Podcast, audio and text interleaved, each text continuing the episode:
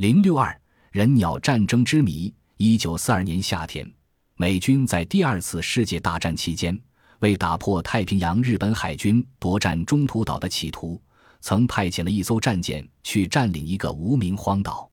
当美舰驶到距无名荒岛一海里时，夜幕已经降临了。即派侦察参谋尤利斯带领十名侦察兵上岛侦察。当他们利用夜幕靠近无名荒岛时，发现岛上有一条足有半米多高的灰白色围墙。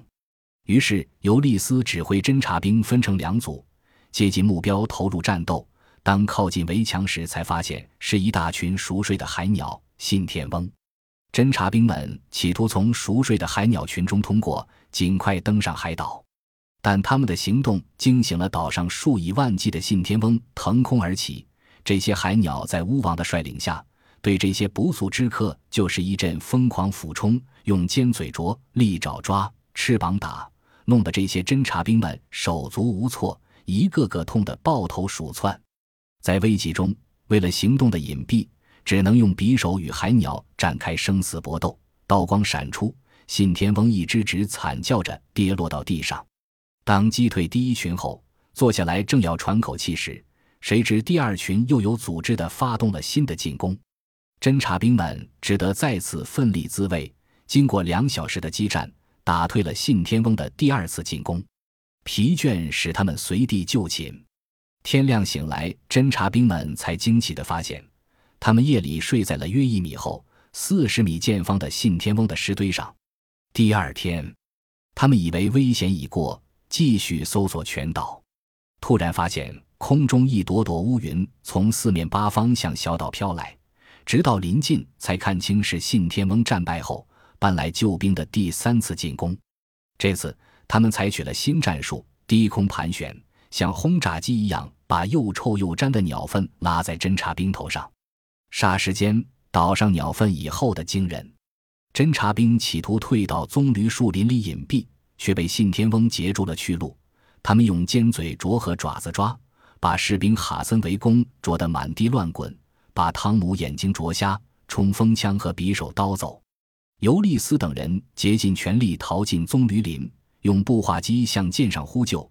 当允许他们开枪还击，并得到附近海域快艇和十几架飞机的增援后，从陆上、海上和空中用火力夹击信天翁。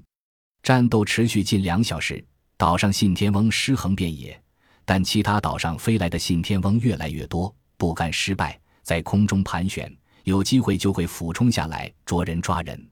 被围困的侦察兵撤收不回来，对此，美军只得又动用了轰炸机轰炸，释放毒气，并用推土机开路，推开岛石倒粪，坦克紧跟其后，以火力掩护，才慢慢进入棕榈林，解救被围困的侦察兵。激烈的人鸟之战持续了一整天。当夜幕再次降临时，信天翁才停止进攻。美军费了九牛二虎之力，连夜在该岛抢修了一条简易飞机跑道和公路，但是天刚刚亮即被信天翁占领。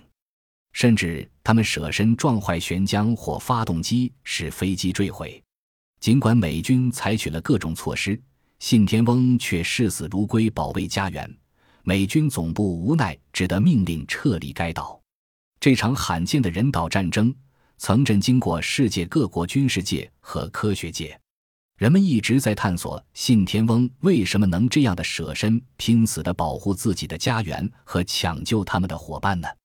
这是不是由于他们好群居、恋家园和有纪律的缘故呢？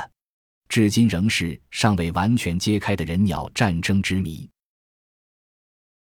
本集播放完毕，感谢您的收听，喜欢请订阅加关注，主页有更多精彩内容。